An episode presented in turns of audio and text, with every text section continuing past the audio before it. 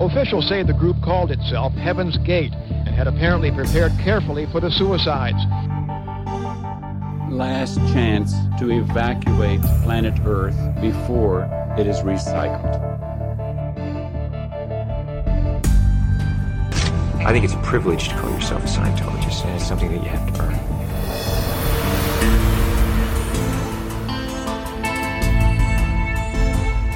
Sekta. Der Podcast über Sekten und religiöse Sondergemeinschaften. Now we're looking to the key that is within every heart and breast. And I, God that came from the earth of earth.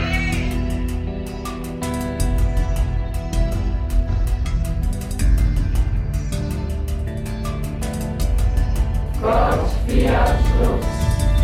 Gott fiat lux.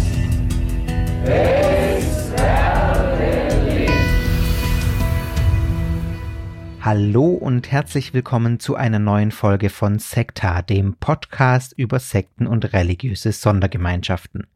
Mein Name ist Fabian und ich freue mich, dass auch ihr wieder mit dabei seid. Heute zu einer ganz besonderen Folge, denn ich bin nicht alleine. Ich habe mich mit Ralf unterhalten. Ralf ist Historiker und betreibt einen eigenen Podcast, den Déjà-vu Geschichte Podcast. Und mit ihm habe ich mich über die Frage unterhalten, inwieweit Populisten oder Diktatoren und Sektenführer oder Anführer von problematischen religiösen Gemeinschaften vergleichbar sind. Was sind Vergleichbarkeiten in den Motiven? Was sind Vergleichbarkeiten in den Strukturen und Methoden, die da angewendet werden?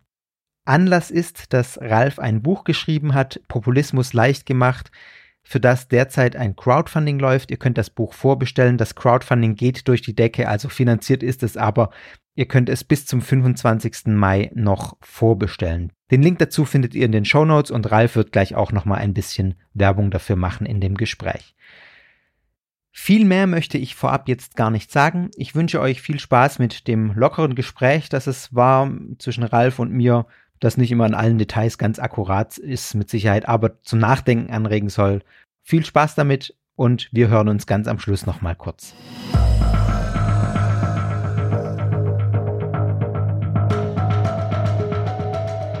Ja, hallo, äh, Ralf, schön, dass wir wieder beisammen sitzen hier und äh, diesen Podcast miteinander aufnehmen. Ja, hallo Fabian, freut mich. Danke sehr.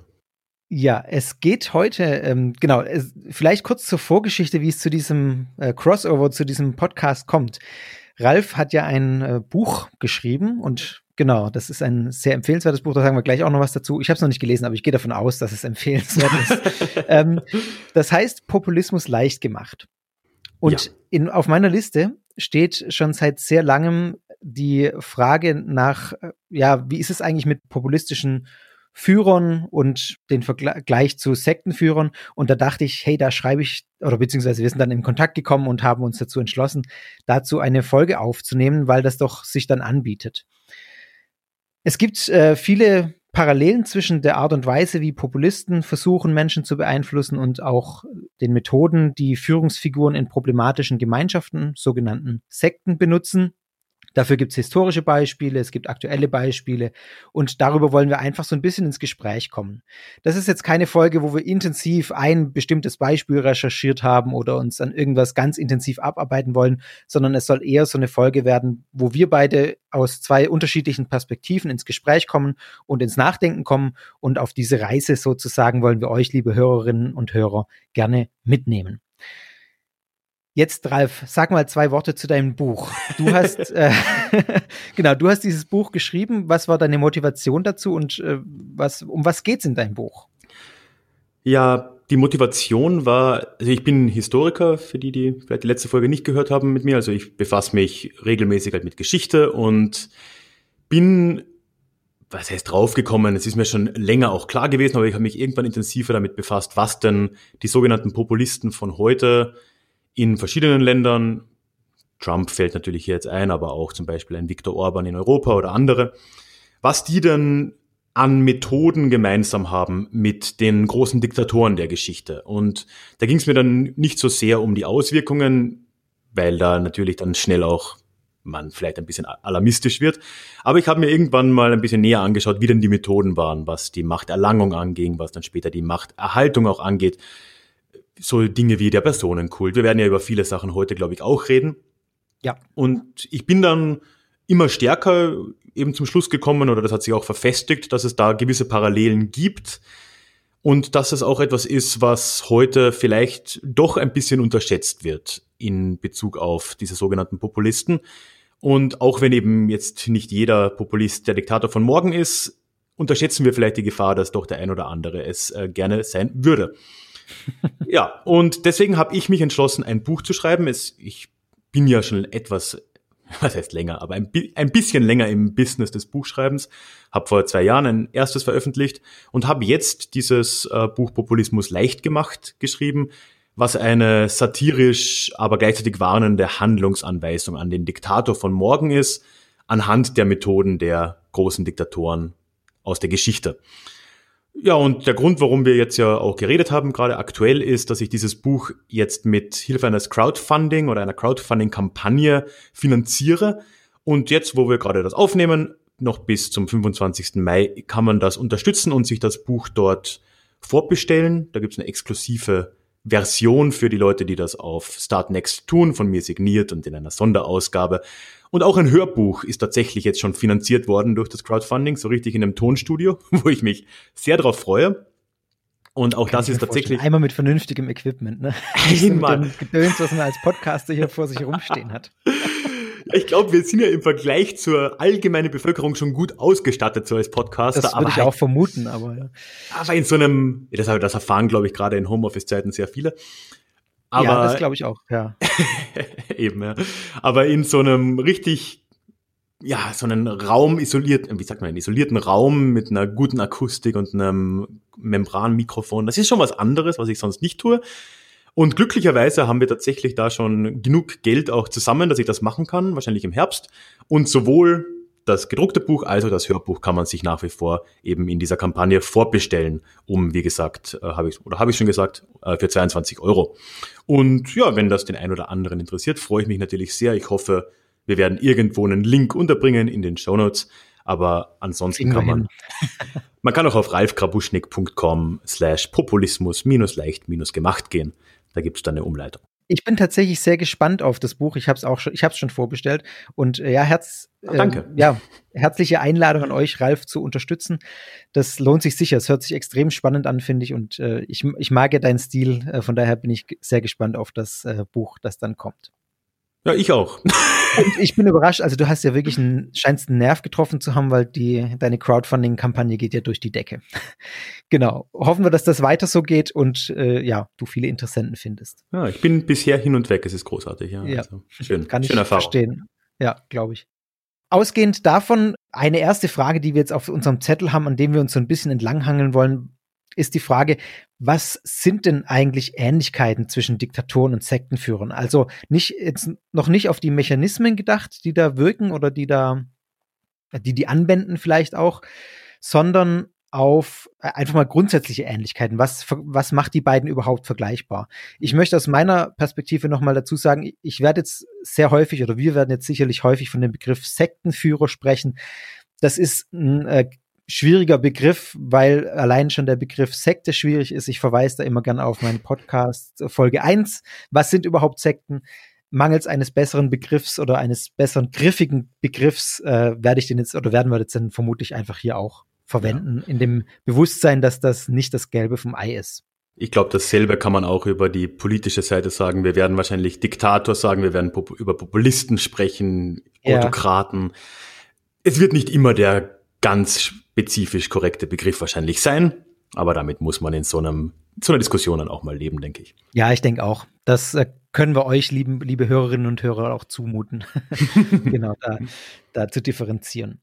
Also, was, was würdest du denn sagen, sind so wesentliche Ähnlichkeiten oder Vergleichspunkte, die man ziehen kann in, in dem, was, was die, vielleicht was die wollen oder so? Also, genau, was, mhm. ja, was denn Anliegen ist.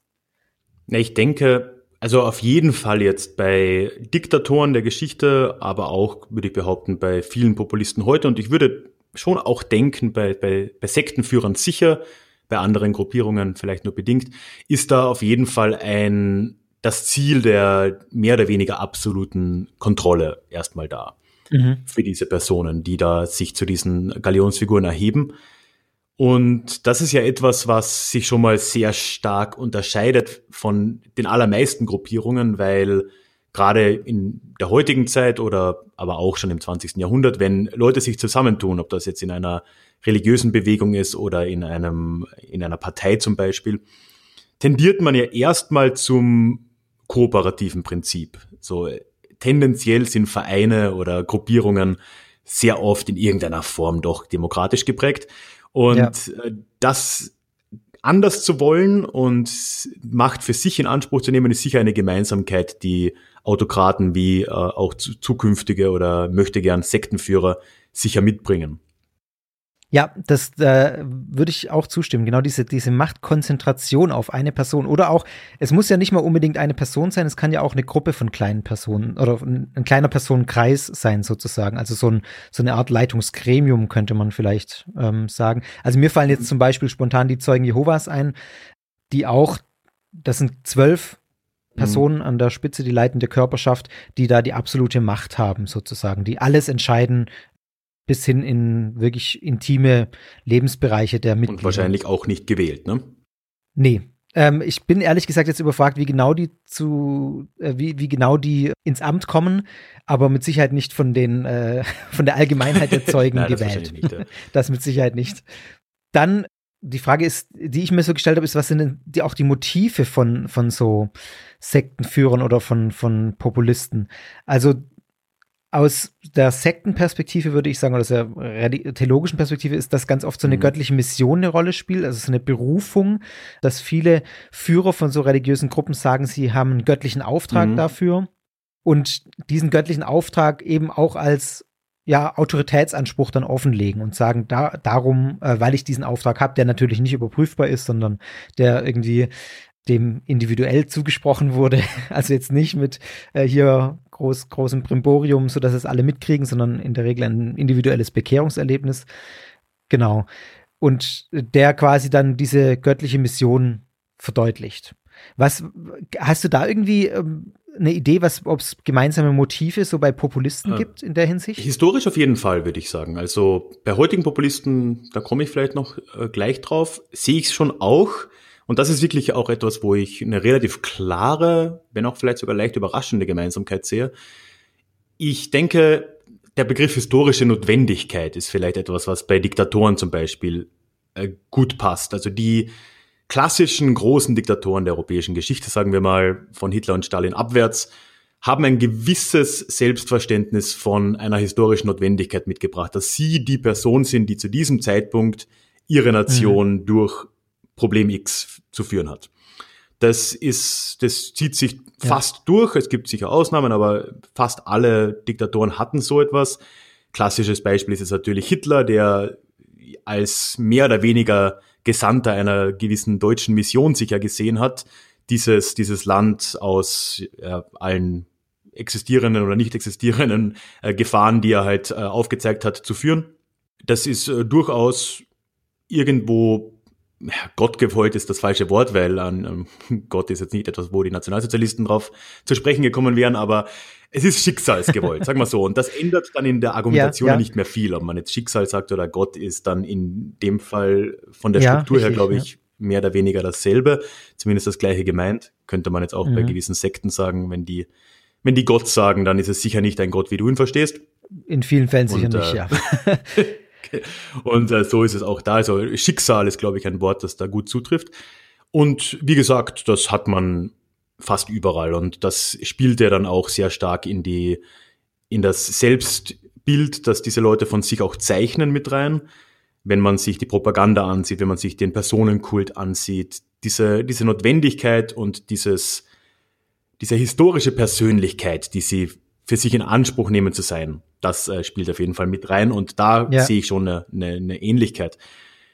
In Populisten heute ist es immer ein bisschen, es ist schwer zu sagen, weil wir halt einfach in vielen Fällen nicht so weit fortgeschritten sind, dass wir da diese Ausprägungen haben, zum Glück. Aber wenn man sich einen mhm. Donald Trump anschaut, der Ja, wollte, ich wollte gerade sagen, Donald Trump ist das ja auch relativ. Äh, ja, der sieht sich selbst sehen, als Heilsfigur, würde ich behaupten, und viele seiner Anhänger tun ja. das auch. Ja. Das trifft sicher nicht auf alle zu. Ja, und Make America Great Again, er ist der, der Amerika wieder groß macht. Es ist auch so diese Notwendigkeit, das Land wieder groß zu machen. Also das ist schon ein argumentatives Muster, das er da äh, anwendet. Genau, und äh, dass er der Heilsbringer ist. Und er impliziert ja auch, dass nur er es kann. Genau. Es ist ja auch. Weil er eben auch außerhalb von einem Establishment äh, kommt. Ja, genau. Er ist außerhalb des Establishments. nur, äh, das zieht sich ja auch durch bei seiner Herrschaftspraxis, wenn wir das Wort benutzen wollen, dass ja Leute nur von, von seiner Macht aus agieren können. Also er muss Leute ermöglichen, dass die überhaupt agieren können. Es gibt keine gemeinsame Führungsriege, nicht in seinem Bild zumindest. Ja. In der Verfassung der USA gibt es das zum Glück schon noch, aber in seinem Bild nicht. Und wenn er es nicht erlaubt, das sehen wir jetzt wieder mit den Corona-Maßnahmen, er nimmt es für sich in Anspruch, den Governors der verschiedenen Staaten zu erlauben, die äh, Bestimmungen zu ändern oder zu, zu, zu, zu, wieder zu öffnen und solche Dinge. Ja. Da merkt man schon irgendwo ein bisschen nicht weit unter der Oberfläche findet man dann diese, dieses Selbstverständnis schon vor, dass man sich als Heilsbringer sieht und als alleiniger Heilsbringer, mhm. der Einzige, das kann. Und ja. ich würde sagen, das sieht man nicht immer so deutlich. Man sieht es aber zum Beispiel auch sehr deutlich bei Viktor Orban, meiner Meinung nach, der für sich die historische Mission ausgemacht hat, Ungarn vor der, um das Wort zu benutzen, Überfremdung zu bewahren, obwohl es in Ungarn äh, de facto keine Migranten gibt und äh, einen Zaun um sein Land zu bauen und solche Dinge. Also das ist schon etwas, was auch heute noch vorkommt. Nicht immer gleich ausgeprägt, aber das liegt, glaube ich, und da kommt wieder dieser warnende Punkt mit rein, dass es in der AfD zum Beispiel aktuell nicht so wirkt, liegt auch, glaube ich, zum größten Teil nur daran, dass die AfD nicht in der Lage ist, aktuell das zu tun, zum Glück. Wenn äh, die die ja. Zahlen eines Trump hätten, dann wird das auch anders aussehen. Ja, mit Sicherheit. Kann man froh sein, dass es nicht so ist. Eben, ja.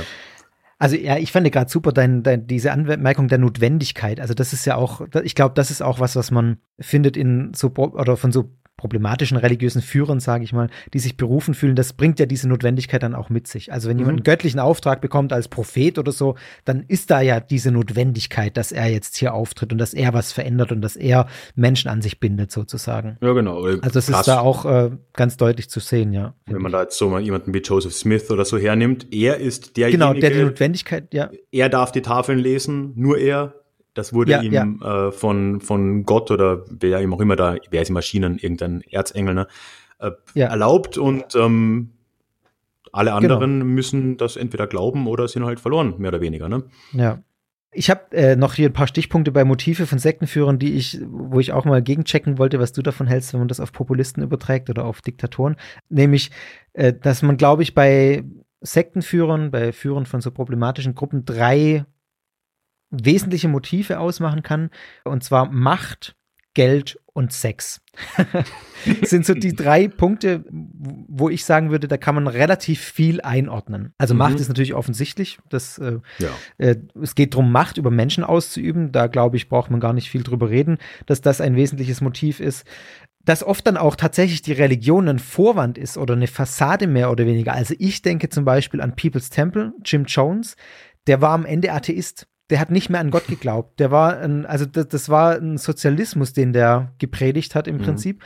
Und gut, anfangs war er, war er sicher noch gläubig, aber das hat sich dann so verloren über die Zeit und wurde aber erst zum ganz krassen Sektenführer sozusagen, der Leute in den Tod getrieben hat, als er selber gar nicht mehr gläubig war. Also da war dann das mit der, ja, dass die Religion dann quasi eine Fassade ist. Oder auch bei Charles Manson, der ja so eine kohärente Theologie oder sowas gar nicht hatte, wo es auch um Sex und Macht ging, so.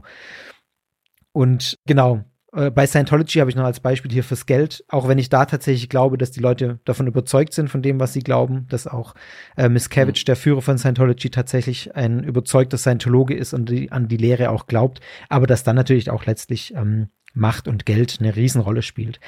Mhm. Siehst du jetzt, also bei Macht, klar, ähm, siehst du da auch irgendwie Parallelen zu Populisten? Ja, da würde ich ein bisschen, also ich glaube, Sex ist schon mal kein allzu guter. Also ich glaube, wenn man viel ja. Sex haben will, dann wird man nicht Politiker. Da, da, gibt's da lernt man E-Gitarre spielen oder sowas. ich weiß nicht, oder heutzutage nicht mehr, man wird okay. Trap-Hip-Hopper oder ich weiß ja. es nicht.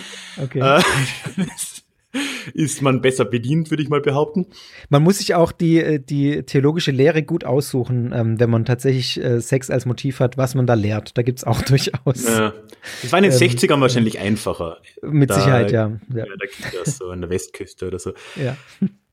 Aber gut, das kann man sich noch richten. Das ja. ist sicher nicht das große Motiv. Ich denke, da muss man ein bisschen unterscheiden. Heutzutage vor allem in populistischen Parteien da ist ja am Anfang, wenn man da Mitglied wird, sage ich jetzt mal, weder viel Macht noch viel Geld damit verbunden, sondern da überwiegen schon irgendwo ideologische Gründe, vielleicht natürlich auch soziale Gründe. Das ist ja. sicher etwas, was zum Beispiel ähm, in, in den neuen Bundesländern so ein Fall ist, wenn in einem kleinen Ort irgendwo in äh, Sachsen-Anhalt all deine Nachbarn oder viele deiner Nachbarn, ob es jetzt die Linke ist oder zur AfD oder zu irgendeiner, äh, irgendeiner Partei gehen, ist man vielleicht eher geneigt, dabei zu treten. Ich denke, dass dann darf die, die Vergleiche noch nicht so wirklich groß sind. Ich glaube aber dann später, wenn es dann darum geht, wer denn in, innerhalb von Parteien sich zu, zu Führungspersönlichkeiten emporhebt, das ist halt natürlich ganz klassisch machtgetrieben. Ja. Und gewissermaßen wahrscheinlich schon auch Geld getrieben, aber auch da muss man halt wieder sagen, Geld verdienen in der Politik kann man erst wirklich an der Macht, wenn man die Korruption so richtig ausleben kann. Ja, das stimmt. Äh, als Oppositionspartei kann man zwar auch korrupt sein, aber ich denke, da sind die Mittel, man möge mich korrigieren, ich bin da nicht, nicht im, äh, im Gebiet, sind die Mittel aber, glaube ich, eher beschränkt. Das heißt, ist eine, glaube ich, eine Mischung. Also es ist schon viel ich unterstelle wenigen Populisten von heute, dass sie nur wegen der Macht drin sind. Ich denke, die glauben, was sie sagen, zum großen Teil. Mag eine falsche Einschätzung sein, ist jetzt eine persönliche Einschätzung von mir, wo ich schon der Meinung bin, dass ein Herr Gauland glaubt, was er sagt. Ja. Ich glaube auch, dass Viktor Orban das glaubt. Ich glaube auch, dass Erdogan das glaubt, was er sagt. Das äh, Trump ist vielleicht wieder ein bisschen, aber ja, schwieriger Fall. schwieriger Fall. Trump ist übrigens, habe ich jetzt, äh, fand, wusstest du, dass Trump in der Kirche eines Wohlstandsevangelisten aufgewachsen ist? Also bei, Och. ich weiß nicht, ob du die Folge gehört hast, Kenneth Copeland mit dem ganz krassen also oder meine Hörerinnen und Hörer haben, haben sie vielleicht gehört, wo dieses positive Denken, man kann alles erreichen, wenn man nur fest genug daran glaubt. Äh, und man kann auch reich werden, nur wenn man daran glaubt und es ausspricht. Also das ist so die, die grundlegende Lehre von jemandem wie Kenneth Copeland und äh, anderen Wohlstandsevangelisten. Mhm. Und Trump kommt aus diesem Hintergrund. Das fand ich total interessant, ah, das zu lesen. Das also der, der hat ja. dieses positive Denken, das ursprünglich aus der Esoterik kam. Also man, man muss das visualisieren, man muss daran glauben, dann passiert es auch. Das ist in Trumps Denken vermutlich relativ äh, verankert, weil er darin aufgewachsen ist und sich sogar von einem der das Wohlstandsevangelium predigt, äh, hat trauen lassen, seine erste Frau, oh. Ivana Trump. Ist doch seine erste Frau, oder Ivana Trump? Ist äh, Ivana, genau, das war die erste. Ja, das ist die genau. Ja, ja, also die haben sich in der Kirche von einem Wohlstandsevangelisten trauen lassen. Das fand ich total spannend, oh. diesen, diesen Hintergrund zu doch einer problematischen äh, religiösen Gruppierung oder Bewegung, äh, den hat einer der größten äh, aktuellen Populisten, nämlich Donald Trump. Das ist sehr irre. Leider ja. habe ich die Folge noch nicht gehört. Ich habe es vorhin im Vorgespräch ja schon es gesagt. Es sei dir verziehen. Mein, ja. äh, mein Podcatcher läuft über, seit mein Pendelweg weg ist. Da sind noch 35 Folgen ungehört. Das ist furchtbar. Du bist in der Liste. Äh, alles gut, alles gut. Ja, mir sagt der Begriff Wohlstandsevangelium so oberflächlich was. Das ist ja im Prinzip so ein Calvinismus auf Steroiden, oder? ja, es hat, hat einen, einen deutlich hin anderen Hintergrund. Es kommt tatsächlich eher aus der Esoterik noch, also ah, okay. ähm, ja. mit diesem positiven Denken. Aber genau. Das ist interessant. Ja. ja.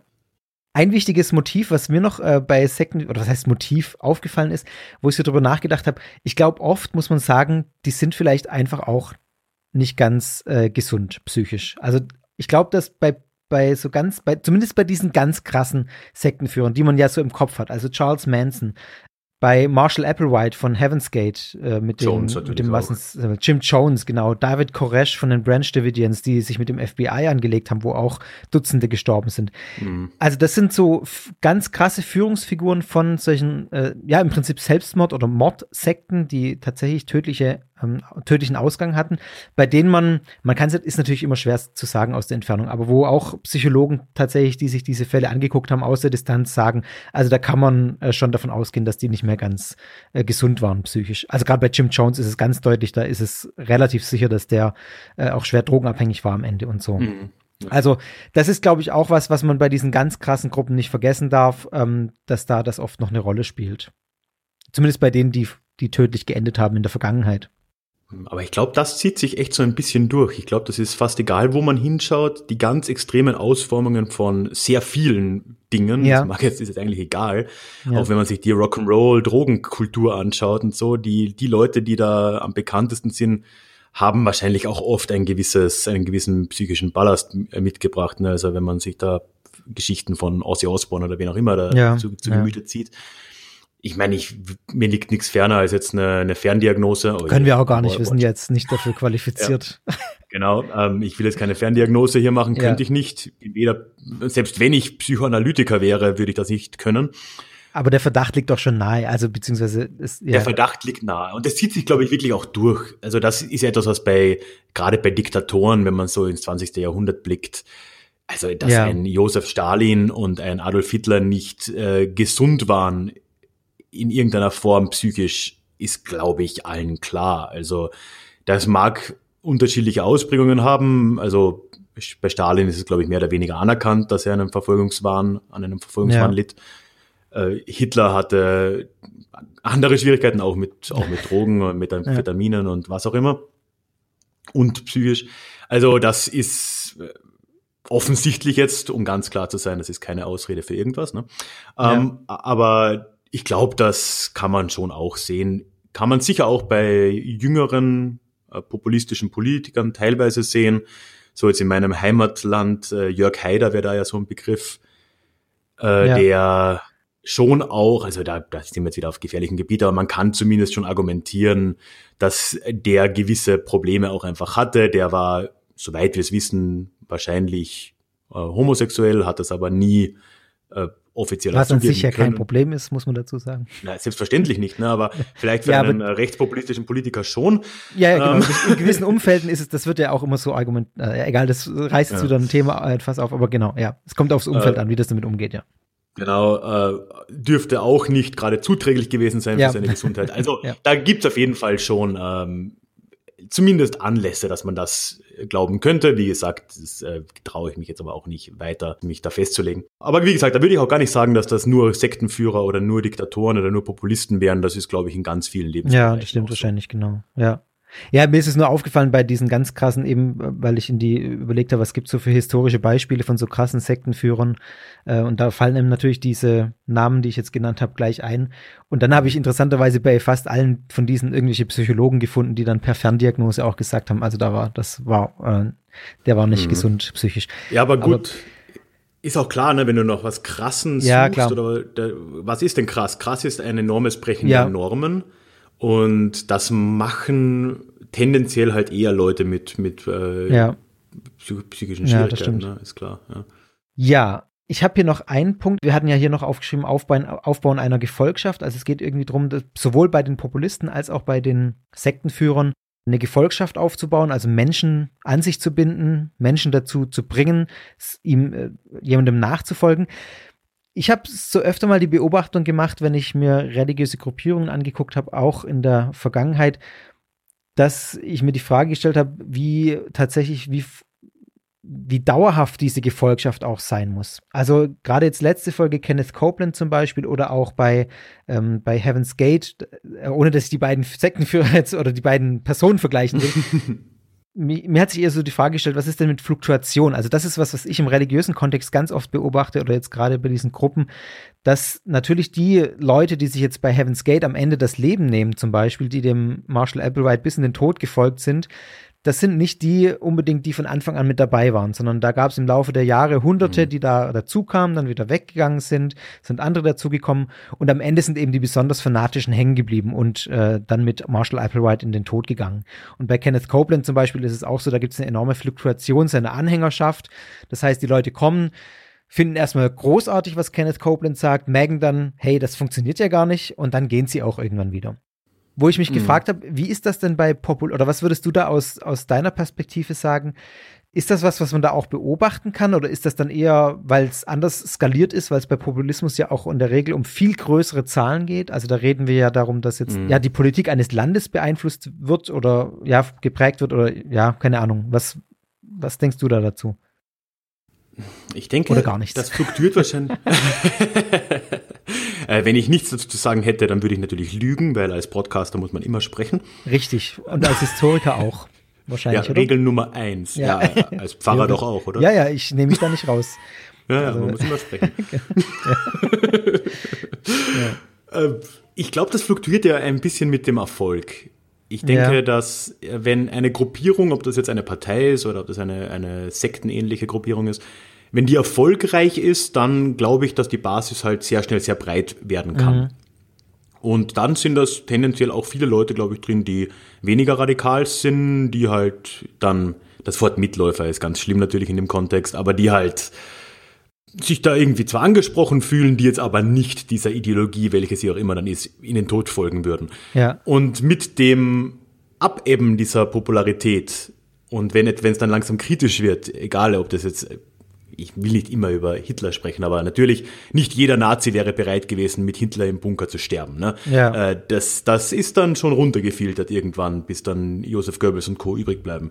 Weil äh, natürlich in den frühen 30er Jahren Massen an Menschen der NSDAP beigetreten sind, Millionen, die sehr unterschiedliche Beweggründe hatten. Und ich denke, das ist wahrscheinlich auch bei Sekten so, ne? wenn etwas gerade Ja. sehr beliebt Fall. ist, auch, Ja. auch noch erfolgreich ist, wo vielleicht auch einfach noch die gefährlichen Ausprägungen noch nicht so deutlich hervorgetreten sind, da dann vielleicht ein paar tausend Mitglieder mal sind, da kann man davon ausgehen, dass der geringste Teil davon am Ende noch übrig bleiben wird, weil Ja. das filtert sich durchgehend. Ja.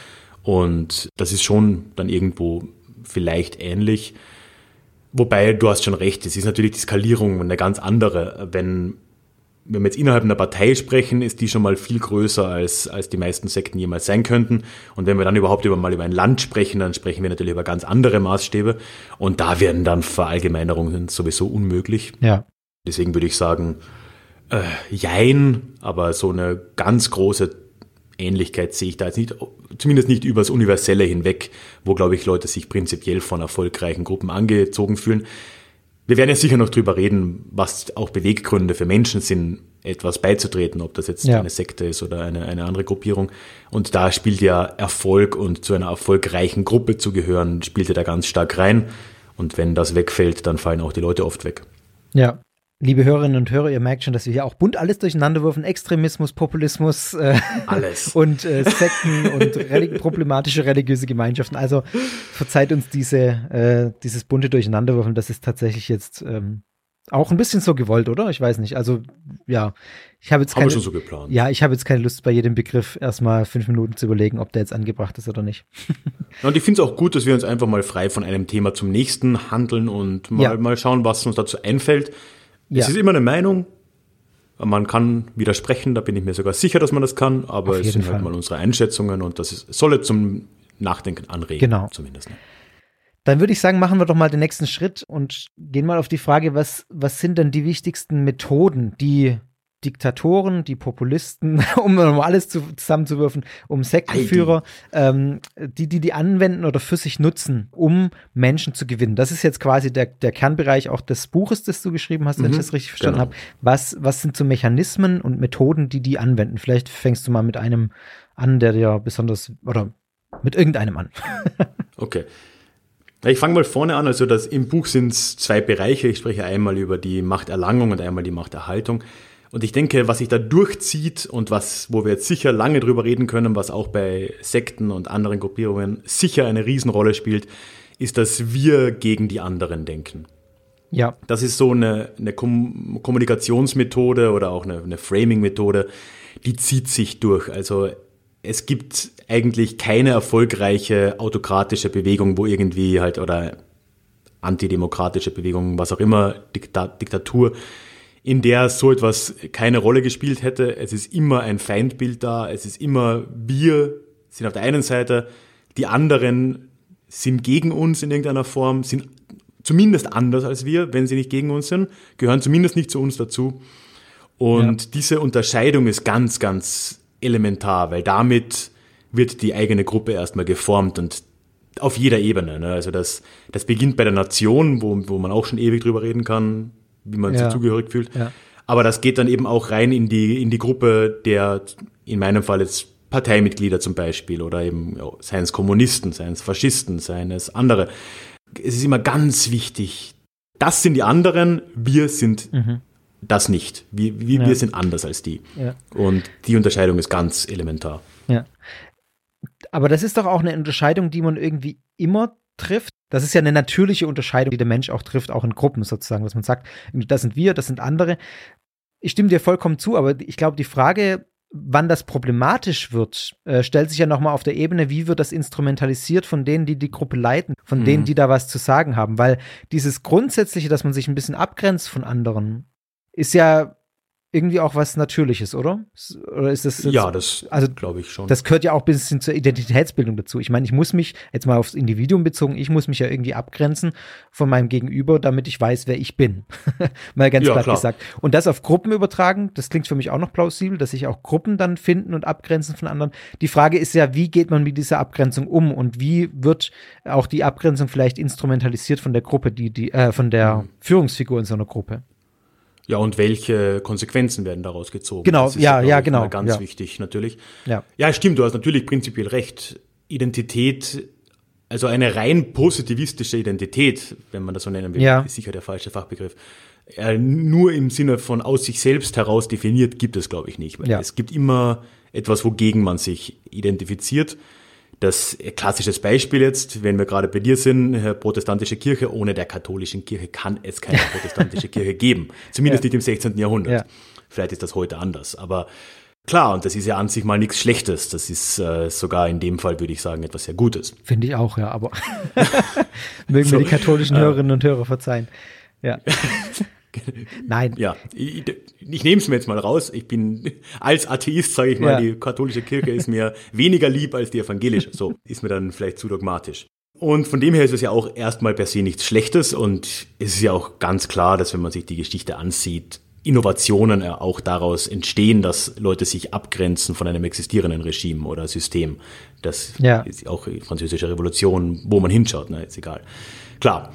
Ich glaube, wichtig ist, das sagst du schon richtig, wie man es instrumentalisiert, welche Konsequenzen man daraus zieht und ich glaube schon auch, es gibt ja immer eine gewisse, einen gewissen Spielraum, was man als die andere Gruppe sieht.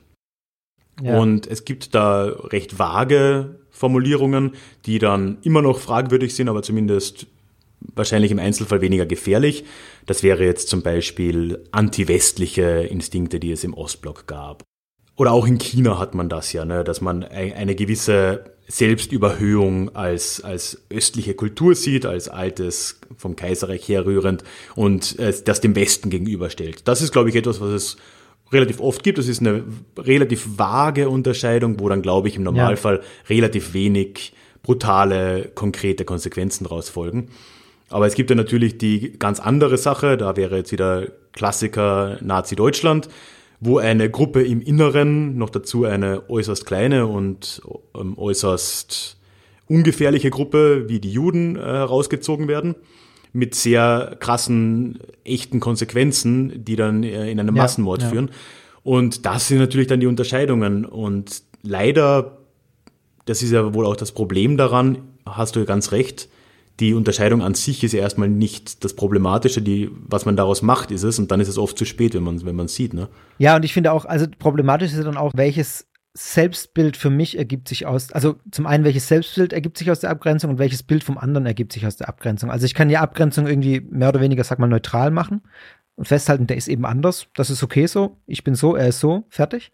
Oder ich kann sagen, der ist anders, der ist schlechter und ich bin besser. Und das ist was, was ich in problematischen Gruppen ganz oft beobachte, jetzt wieder mit Blick auf Religionsgemeinschaften, auf problematische ähm, Sektengruppen, dass man da oft dieses Selbstbild dann daraus hat, man ist selber die Elite, man hat besondere Einsichten in die Wirklichkeit. Ich meine, das ist ja was, was man bei, bei so Verschwörungsmythen Das wollte ich gerade sagen. ganz ja, klar ganz beobachten kann. extrem. Also wir sind die, äh, die Elite, wir haben besondere Einsichten in die Wirklichkeit, die andere nicht haben. Und das ist dann ja eine wertende Abgrenzung, wo ich die anderen ähm, als was ja, vielleicht fast schon minder, nicht vielleicht minderwertig unbedingt gleich, aber als nicht auf einer intellektuellen Stufe auch sehe. Oder, um mit Blick auf Religionsgemeinschaft zu sagen, nicht auf einer geistigen Stufe.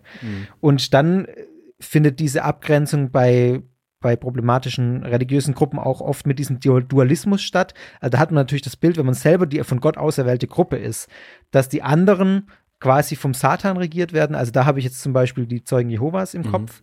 Da ist ja sogar die Rede von den Weltmenschen. Innerhalb der Zeugen Jehovas redet man von Menschen, die nicht Zeugen Jehovas sind, von Weltmenschen. Also da wird das auch schon impliziert. Die sind von der Welt, die sind vom Satan regiert. Und wir haben hier so eine Art heiligen Raum, wo, wo Jehova regiert. Das ist einer dieser Punkte. Und dann finde ich bei, äh, bevor du wieder was sagen darfst, Nee, ich rede bei, jetzt nicht so viel. dann, dann finde ich bei Sekten, bei religiösen Gruppen noch ganz, äh, ganz wichtig eigentlich, dass das ja nicht nur mit Blick auf das Diesseits gilt. Das ist vielleicht auch ein Unterschied zu den Populisten. Ich weiß nicht, kannst du gleich mal was dazu sagen. Aber Mhm. bei religiösen Gruppieren ist, Gruppierungen ist es ja oft mit Blick aufs Jenseits noch motiviert und bekommt dadurch nochmal eine intensivere Dimension, weil es ähm, erstens in der Frage nach der Bindung der Mitglieder nochmal darum geht, die mit oder die Mitglieder von sich aus sagen, es geht jetzt nicht nur um mein Leben hier, sondern es geht um ein ewiges Leben. Es geht um meine Ewigkeit. Wenn ich Mhm. hier jetzt nicht mitmache, wenn ich hier abfall, dann bin ich für immer verloren. Und ähm, äh, es geht eben nicht nur um die 80, 90 Jahre, die ich hier auf der Welt bin. Das bindet in einem krasseren Maß und es hat nochmal ein anderes, eine andere Auswirkung auch mit um die, äh, mit der Frage, wie gehe ich auf andere Menschen zu, weil es dann ja wirklich um die Rettung des Seelenheils geht Mhm. von anderen Menschen. Also dieses Missionsverständnis auch nochmal vielleicht krasser ist. Wobei man da jetzt im, entgegenhalten könnte, dass das zumindest noch eine, pos- ein positives Element hat, im Sinne von, dass es für etwas ist. Man sagt, okay, Ja. für das eigene Seelenheil und für das Seelenheil der anderen und dass wir dann im Paradies landen. Während äh, bei Populisten ja fast ausschließlich mit negativer gearbeitet wird. Okay. Also äh, jemand, Ja. der Make America Great Again, das klingt jetzt zwar erstmal positiv, ja, wir machen das, aber die Resultate und die Einzelgründe, warum Leute einen Trump zum Beispiel unterstützen, sind immer negativ. Es ist, wir sind gegen die Ausländer, wir sind gegen die Globalisierung der Wirtschaft, wir sind gegen freie Entscheidungen von Frauen, was Abtreibungen angeht. Wir sind gegen, gegen, gegen. Wir, wir finden das alles furchtbar, wir wollen uns schützen. Es wird viel mehr mit Angst gearbeitet. Und zumindest ist dann in dem Fall, was du jetzt beschrieben hast, noch ein gewisses Element von Wünschen da, was die Leute suchen für sich, ne, wird ihnen dann auf eine sehr plakative und falsche Art angeboten, klar. Und am Ende Ja. verlieren alle, das, das ist schon richtig, aber es ist zumindest noch ein Element davon da, während mir vorkommt im Populismus fast alles aufs Negative bezogen ist. Ja. Und das wollen wir nicht. Und was wir genau wollen, das ist dann eigentlich nicht so wichtig. Und äh, eben jenseits gibt's in der Debatte schon mal gar nicht. Ja, ja. Ja, das ist interessant. Das ist auch ein Punkt, den wir hatten, haben wir hier auch auf unserer Liste stehen, mit dem gegen etwas sein statt für etwas sein. Da würde ich tatsächlich mit Blick auf religiöse Gemeinschaften sagen, dass das äh, ist, glaube ich, tatsächlich nicht so, wie du es gerade gesagt hast, unbedingt. Also da geht es oft nicht nur darum, gegen etwas zu sein, das mag es auch in vielen Bereichen geben, aber in der Regel geht es auch darum, für die eigene Botschaft einzustehen, für das, was man glaubt, einzustehen. Also man will schon aus seiner Sicht Positives erreichen. Glaub also ich ich glaube, das ja. ist schon dann ein Unterschied. Genau, und das fehlt mir gerade in modernen populistischen Bewegungen fast komplett. Ich kann mich nicht erinnern, Ja. wann ich das letzte Mal eine positive Message der AfD gehört habe. Oder ob ich jemals eine positive Message. Ja, gehört ich denke habe. auch gerade darüber nach. Fällt mir nicht ein. Ne? Das ist schlimm, das ist schlimm, Ja. Merkel macht Ja. alles falsch, die schlimmen Ausländer, bla bla bla bla Ja. bla. Ne? Und das Ja. ist schon ein Unterschied, der äh, sogar bei relativ oder bei sehr bedenklichen religiösen Gruppierungen schon äh, anders ist als jetzt zum Beispiel bei populist, populistischen Ja. Parteien und auch bei ihren Anhängern, glaube ich. Ja. Ja, mir stellt sich so ein bisschen die Frage, natürlich äußert sich dieses für etwas Eintreten bei problematischen Gruppierungen im religiösen Bereich auch oft durch die Ablehnung dessen, was eben ist oder was weltlich ist. Also nach außen hin ist es auch irgendwie eine Ablehnung, Mhm. aber vom Innenverständnis her ist es ein Eintreten für etwas Positives. Und weiß nicht, ist das nicht bei Populisten ähnlich? Also, als wenn man jetzt die AfD fragt, mal ganz platt, dann, dann treten die nach außen natürlich für alles ne äh, auf gegen das, gegen das. Aber wenn man die mal fragt, warum tun sie das, dann würden die nicht sagen, wir sind für das und für das und für das, für eine, für ein äh, christliches Familienbild oder was weiß ich was. Auch wenn sie Ja. das nicht sind. Aber ja, Ich denke schon, wenn man tief nachfragt, wird man da sicher was finden können, weil man ja aus den Negativen auch wieder was ableiten kann. Aber es Ja. ist halt so offensichtlich nicht Teil der üblichen Message zumindest. ja, Das ist schon mal auffallend. ja, das stimmt, ja. Also, klar, aber klar, ja, ich denke ja. schon. Können wir, können wir weiter drüber nachdenken. Also, ja. Ja. Und dann ist es natürlich so, dass dieses Wir gegen die Gefühl oder dieses Gruppengefühl, das daraus resultiert, dass man selber so eine Art Elite ist, sich auch gegenseitig kontrolliert. Also das ist auch was, was ich ganz oft bei, bei problematischen Gruppen sehe, dieser soziale Druck, der dann entsteht, weil man gegenseitig äh, sich beobachtet, mhm. weil man gegenseitig auch Bericht erstattet. Wenn der eine was falsch macht, dann wird es an die Leitung gemeldet oder so. Mhm. Ähm, ja, und dann eben auch Sanktionen drohen. Ja. Ist das was, was man im populistischen Bereich auch beobachtet? Boah, da bin ich jetzt ehrlich gesagt überfragt. Ich bin nicht Mitglied einer, einer, einer populistischen Partei, soweit ich weiß. Also, ähm, ja, das beruhigt mich etwas. Äh, ich weiß nicht, wie da der interne Druck zum Beispiel auch ist. Zum Glück ja, leben das müsste man mal, ja, da bin ich jetzt auch überfallen. Wir leben zum Glück in keinem Regime, das von so einer Partei geleitet wird, wo wir den Druck selber spüren würden, ohne Mitglied ja. zu sein. Dementsprechend gibt es sicher Erfahrungsberichte, die das eine sagen und es gibt wahrscheinlich auch welche, die das andere sagen. Kommt wahrscheinlich wieder sehr drauf an ich könnte mir vorstellen, dass es auch sehr von der Gruppierung abhängt und wie da die, die Kultur drinnen auch ist. Es gibt ja immer eine Gruppenkultur in irgendeiner Form, die sich so etabliert. Ja. Ich würde aber wahrscheinlich davon ausgehen, dass es deutlich weniger krass ist als in einer äh, sektenartigen Gruppe. Ja, es liegt vielleicht aber auch einfach an den sozialen äh, Umständen. Ich meine, so eine Partei oder populistische Partei ist ja viel loser organisiert als mm, so ein, klar. Äh, wenn man jetzt irgendwie auf engem Raum, also es gibt natürlich auch bei den äh, sogenannten Sekten da große Unterschiede, aber ja, wie man sich jetzt so klassisch eine Sekte vorstellt, die viel Zeit miteinander verbringt, äh, auch mehrfach in der Woche und so, ist ja jetzt Parteien, bei Parteien dann schon loser organisiert. Was mir gerade noch einfällt, um nochmal auf den Punkt von vorhin zurückzukommen, dieses Positive versus Negative. Ja. Da würde mich interessieren, ob du zustimmen würdest. Weil mir kommt vor, wenn man Anhänger von rechten Parteien, populistischen, was auch immer, äh, Parteien gerade im Internet findet, die sind ja erstmal immer wütend, ne? die sind immer negativ, also Standard. es gibt natürlich auch Ausnahmen, aber man stellt sie sich als immer wütend vor, während klassisch jetzt, nehmen wir die Zeugen Jehovas oder ganz klassisch die Mormonen, als sehr freundlich gelten. Sehr ja. zuvorkommend, sehr fast schon eigentlich angenehm auch. Und äh, ich könnte mir vorstellen, dass es auch ein bisschen zum Teil daran liegt, was wir gesprochen haben, dieses positive versus negative Denken, aber dann glaube ich auch noch ein Element der Sicherheit mit reinspielt. Ich denke, dass ein großes Motiv einer populistischen mhm. Partei beizutreten oder für sie zu wählen oder für sie in Erscheinung zu treten im Internet ein Gefühl von Unsicherheit ist, während Anhänger von solchen Gruppierungen ein extremes Sicherheitsgefühl haben. Sie wissen ja für sich, sie sind in der richtigen Gruppe ja. und die anderen machen die ja. Fehler. Würdest du dazu stimmen? Ähm, ja, also erstmal finde ich, find ich eine sehr gute Beobachtung, das stimmt total. Und ich glaube schon, dass auch dieses positive äh, Welt, oder sagen wir so, diese positive Motivation erstmal, die ich den Sektenanhängern äh, oder vielen Sektenanhängern zuschreiben würde, äh, dass das eine Rolle spielt. Aber ja, natürlich, ich würde mal unterscheiden, der, der Grund einer problematischen Gruppier Gruppierung beizutreten, ist schon auch dieses Verlangen nach Sicherheit. Also da, da sind die vielleicht noch nicht so sicher. Ah ja, aber dann natürlich, ich, ja. wenn die in der Gruppe drin sind, und da schon länger drin sind und fest in dieser Gruppe stehen, und dann haben Zweifel. sie natürlich dieses Sicherheitsgefühl. Genau. Und dann sind die sicher, dass sie auf dem richtigen Weg sind und müssen jetzt nicht aggressiv unbedingt gegen andere eintreten.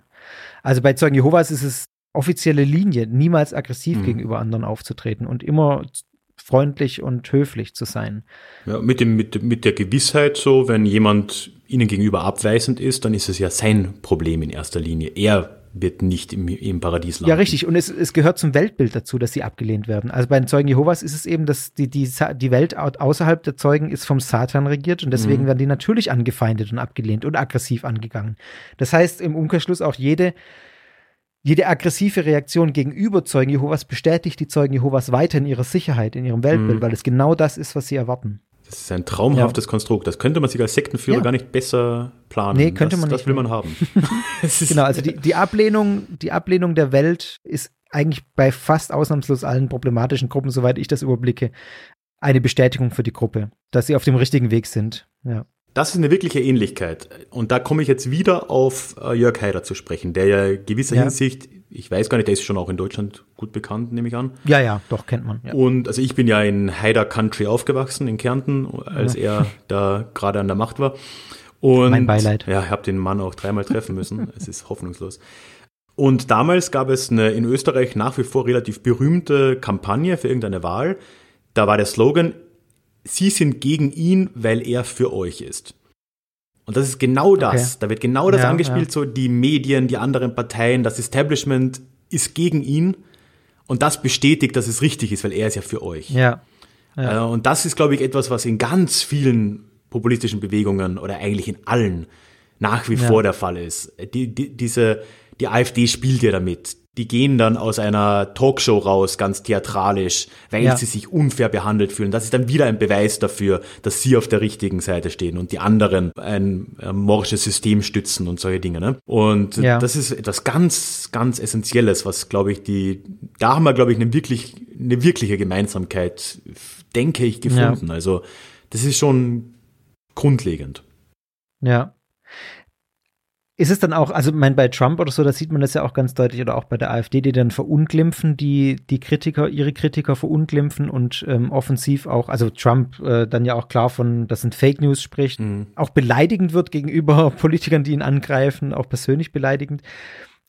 Ist es dann auch so, dass man bei populistischen Gruppen, würdest du sagen, versucht, Mitglieder von diesen Informationen fernzuhalten? Also zum einen, na, vielleicht zum einen tatsächlich durch solche Diffamierungen, aber auch intensiver. Also bei, weil bei religiösen Gruppen ist es so, dass es oft auch so eine Art von, man versucht, die Kritik auch außen zu halten, seinen Anhängern zu sagen, beschäftigt euch nicht damit. Lasst das nicht an euch ran. Ja, ich denke, es wird halt vielleicht nicht so explizit, es wird halt viel mit Delegitimierung gearbeitet. Ne?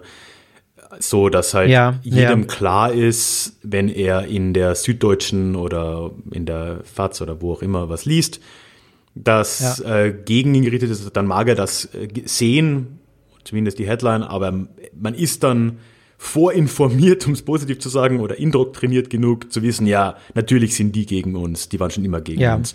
Und damit ist dann auch jegliche Legitimität des, dieser Nachricht genommen. Da gab's gerade ähm, ist auch schon wieder eine Weile her. Ich habe es vor kurzem gehört, weil ich, wie gesagt, bei dem Podcast so weit hinten bin. Ja.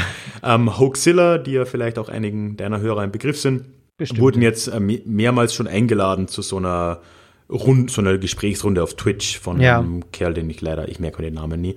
Ähm, Tommy Krabweis. Ach, genau, Tommy Krabweis, danke. Ja, und bitte. da war ja auch irgendwie das Thema, dass äh, Lydia Benecke war da, eine, ähm, ich glaube, ist Psychologin, ich glaube. Ja, ja. Kriminalpsychologin. Genau, ja. Ich, ja. Und äh, die sich da sehr stark irgendwie auch engagiert in den Diskussionen mit äh, Verschwörungsgläubigen im Internet und solche Dinge.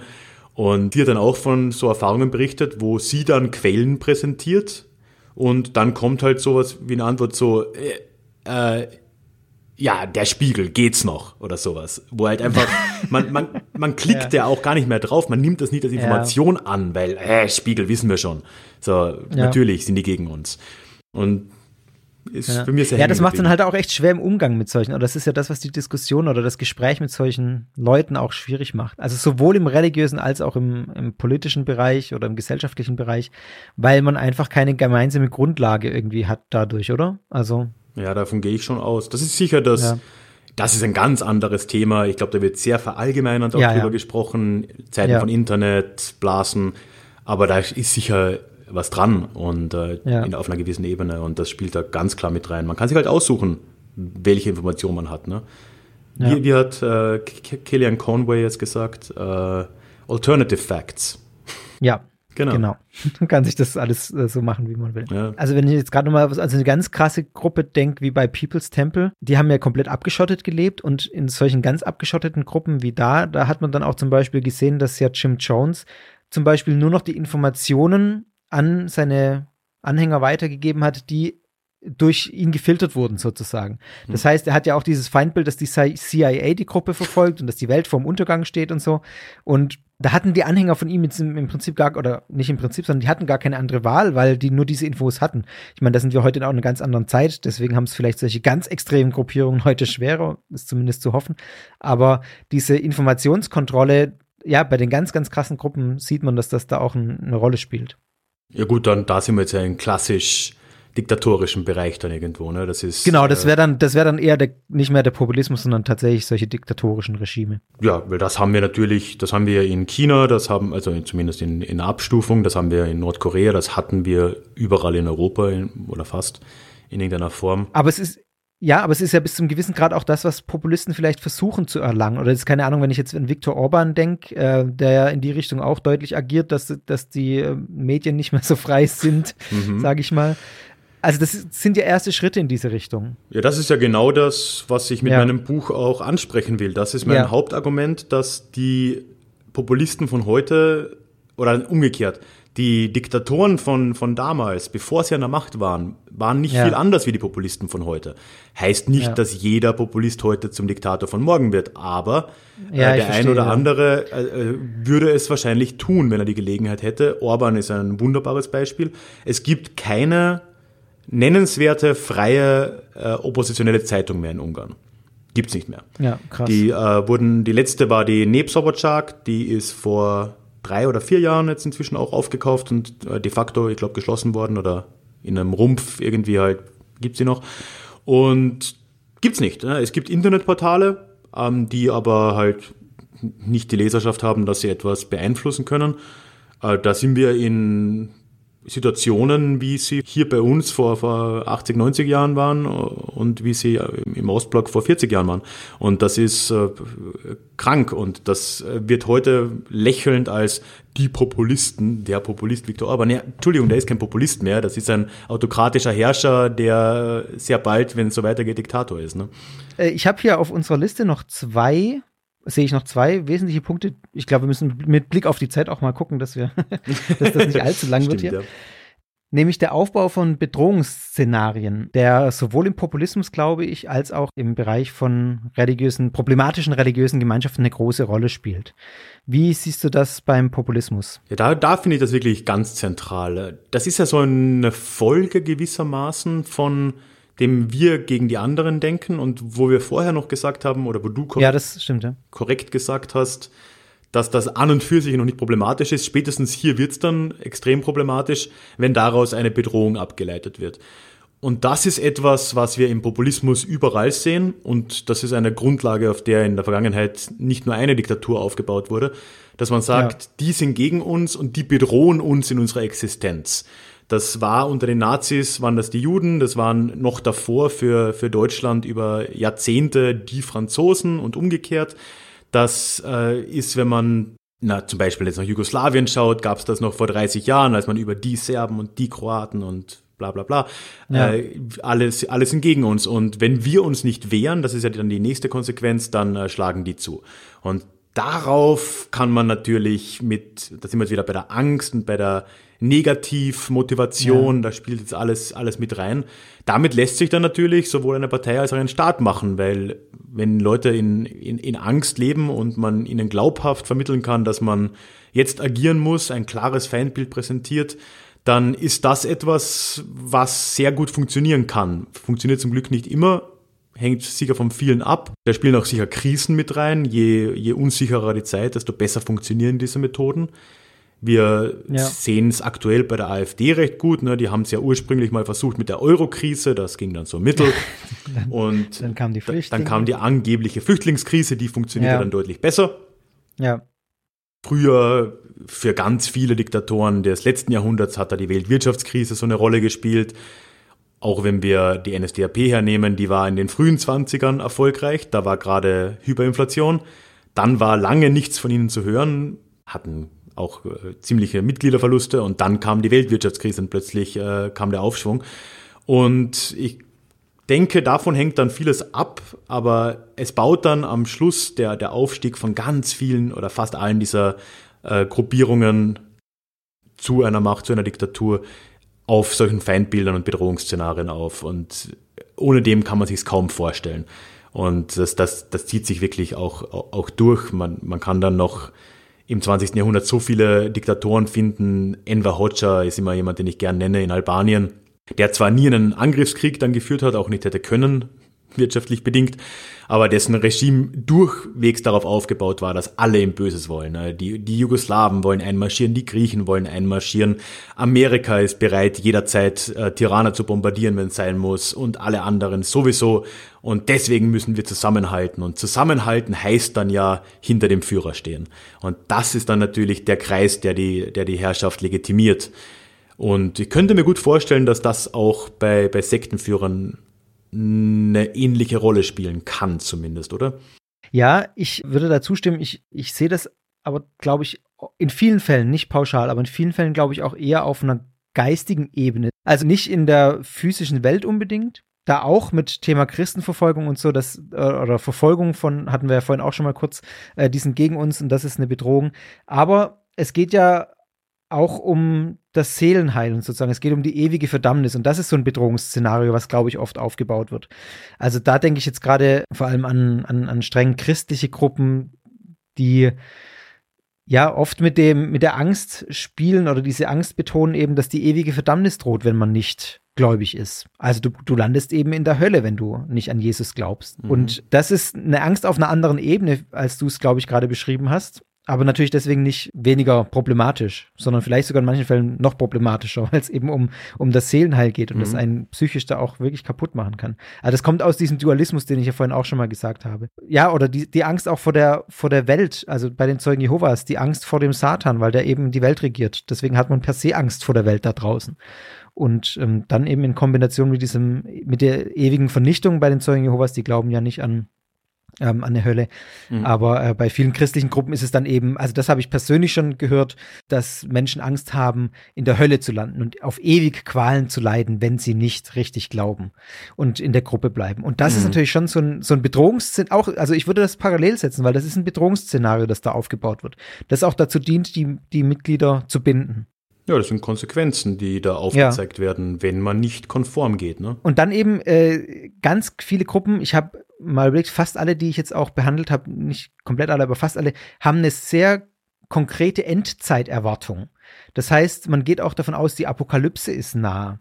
Das, das Weltende mhm. ist nah und die Entscheidung wird bald gefällt und dann muss ich auf der richtigen Seite stehen, damit ich gerettet werde. Da habe ich mich immer so gefragt, warum das eigentlich im Interesse eines Sektenführers ist. Weil, wenn, wenn vor allem die, die dann äh, Daten nennen, ne, so die sagen, an dem ja. Tag geht die Welt unter und dann auf UFOs warten in der Wüste. Das ist ja ein, das ist eine Falle, die, die man sich selber aufbaut. Das ist ja unfassbar blöd. Ja, das, das, ich stimme dir dazu. Das zeigt für mich aber, dass die wirklich teilweise so verblendet sind, dass die das glauben. Wahrscheinlich, ja. Und letztlich schadet es den Gruppen nur bedingt, weil man das oft irgendwie auch umdeuten kann. Ja, die also, Adventisten gibt es heute noch. Also. Ja, oder äh, dass dann das eben auf einer geistigen Ebene stattgefunden hat mhm. ähm, und man eben die Auswirkungen erst später sieht. Und ich meine, die Zeugen Jehovas sind inzwischen dazu übergegangen, kein konkretes Datum mehr zu nennen, aber die haben sich ja in der Vergangenheit, ich, ich weiß nicht mehr, drei, vier Mal daneben gelegen. Aber das war auch, es gab auch mal so eine Zeit, wo das üblich war, durchaus konkrete Daten zu, äh, zu errechnen, wann ja, die Welt ein Da gab es ja mal wird. dieses The Big Dis Disappointment, hieß das, glaube ich, ja. im 19. Jahrhundert. Quasi ja eh spirituelle. Vorläufer der Zeugen Jehovas, wenn ich das richtig sehe. Und äh, ja. das ist halt dann nicht das damals noch nicht so gut ausgegangen. Der hat ziemlich an Anhäng Anhängern verloren. Ja. Ja. Das machen äh, Populisten selten die wollen dann an der Macht bleiben, glaube ich. ja, die, die wollen nicht, dass die Welt zu Ende geht, jetzt wo sie in der Macht sind, ja. Aber was gerade in diesem Zusammenhang mit Bedrohungsszenario mir noch gekommen ist, ich meine, das ist das Gefühl der Angst, das da provoziert wird oder auch instrumentalisiert wird. Und ich glaube, in religiösen Gemeinschaften ist es oft so, dass auch noch ähm, andere Gefühle dazukommen. Also, dass sich das nicht auf die Angst beschränkt, diese Instrumentalisierung, sondern zum Beispiel auch Scham eine Rolle spielt. Also, mhm bei den Zeugen Jehovas zum Beispiel ganz krass, dass Verfehlungen eben auch öffentlich gemacht werden okay, ja. vor der Versammlung. Also, dass die Scham da auch genutzt wird, ist vielleicht auch eine, eine Form von Angst vor der Scham sozusagen, ja. die dann, die man, so kann man sagen. Oder auch andersrum Stolz. Und da frage ich mich, ob, wie weit das bei Populismus vielleicht auch eine Rolle spielt. Also es ist zum Beispiel so, dass Jim Jones dafür bekannt war, seine Anhänger immer auch sehr zu loben, auch individuell mit denen mhm. ins Gespräch zu gehen und zu sagen, wie wichtig sie für einen sind, dass äh, ohne die eine Person das Ganze nicht funktioniert. Und das ist eben was, was man in vielen solchen Gruppen auch findet. Diese, dieser Stolz der Mitglieder für das Gesamtwerk wichtig zu sein, weil man es eben zugesprochen bekommt. Und da dachte ich an, also Trump sagt doch auch auf seinen Rallyes da öfter mal so, ihr seid so toll und ihr seid so wichtig für, für mein Unterfangen und so. Ja. Also ist das auch was, womit die spielen? Also das ist ja dann quasi, was daraus folgt, ist so ein bisschen das äh, ein Wechselbad der Gefühle. Stolz auf der einen Seite, die Angst, die Scham und das alles liegt in der Kontrolle der Führungsfigur. Also das ist was, wo ich glaube ich bei, bei so problematischen religiösen Gemeinschaften ähm, auch zumindest mal drüber nachdenken würde, wie weit das wichtig ist. Ja, ist eine gute Frage. Ich denke, ganz so, so allgemein kann man es nicht sagen, weil halt die Größenunterschiede wieder so groß sind. Ne? Also ja, das stimmt wahrscheinlich wieder. Ja, wenn ja. Trump in einem Stadion steht vor 30.000 ja. Menschen, klar sagt er dann, ah, that's my guy, that, that's my African American, ja. was auch immer das heißen soll. Äh, solche Dinge. Ich denke, dass es das eher auf anderen Ebenen funktioniert. Ich glaube, das ist eher so ein Gemeinschaftsgefühl von Leuten, die an die gleiche Sache glauben. Ja. Wenn wir jetzt Trump hernehmen, dann sind das halt Leute, die für sich auch da eine Gemeinschaft finden. Man fühlt, fühlt sicher auch einen Zuspruch als Teil der Gemeinschaft und in der kollektiven Ansprache, die es durch, durch Trump dann tatsächlich gibt. Auf der persönlichen Ebene, wie das jetzt Jones machen würde, dass er dann einzelne Leute lobt, das ist ja dann auch nicht möglich. Ist ja. aber vielleicht in der Form auch nicht nötig, weil die, ja. die Struktur da vielleicht eine andere ist. Und ich glaube, das ist dann wirklich eher eine Mischung aus positiver Gruppenidentität und das gemischt mit Verlustangst sicher oder halt verschiedenen Ängsten und äh, ja, wieder diesen Negativzielen und so weiter. Da spielt vieles mit und ich glaube, das Element des ganz Persönlichen ist dann weniger bedeutend und auch weniger machbar. Zumindest auf die Masse gesehen, aber äh, also mir ist gestern erst habe ich gelesen, dass Trump innerhalb der letzten, also innerhalb seiner Regierungszeit bisher 80 Prozent seiner Beraterposten ausgetauscht hat. das muss es sich mal geben. Ich meine, 80 Prozent der Leute, die Berater waren für den Präsidenten, sind äh, ausgewechselt worden, weil sie ihm eben auch nicht, also nicht nur, aber viele auch, weil sie ihm nicht in den Kram gepasst haben. Ja. Also vielleicht kann man es auf die Ebene, Ebene dann runterdrücken, sozusagen sagen, in der, auf der Ebene spielt es vielleicht dann doch auch eine Rolle, so diese äh, aber natürlich nicht für die ganz großen. Ähm, ja, das mag sein, aber ja. was man da ganz deutlich sieht, was ja. ein Punkt ist, den wir vorher hatten, so diese, er allein ist der Auserwählte. Ne? Wenn ja, man genau. sich die letzten vier Jahre Trump ansieht, dreieinhalb Jahre, dann hat am Anfang gab es da echt noch einige Gesichter, ne, die man jetzt alle vergessen hat. Ich weiß die Namen auch nicht mehr. Da gab es den, wie hieß der erste Pressesprecher, der dann abgesägt Spicer, wurde? glaube ich, oder? Sean Spicer, Spicer, genau. Dann ja. gab es den legendären Anthony Scaramucci. Ja. The Mooch. Äh, dann gab es halt am Anfang noch Killian Conway, die viel mehr in den Medien ja. war. Und ja. jetzt gibt es nicht mal mehr einen Pressesprecher gefühlt. Mir ist kein Pressesprecher bekannt. Das macht er jetzt alles selber. Es gibt noch Mike ja. Pence. Und dann gibt es seine Tochter und seinen Schwiegersohn, was ja auch sehr äh, diktatorische Züge hat. Und äh, ab und zu mal einen Experten, der zu Wort kommen darf, wenn es denn wirklich sein muss zur Corona-Krise. Und das hat sich vollkommen aufgelöst.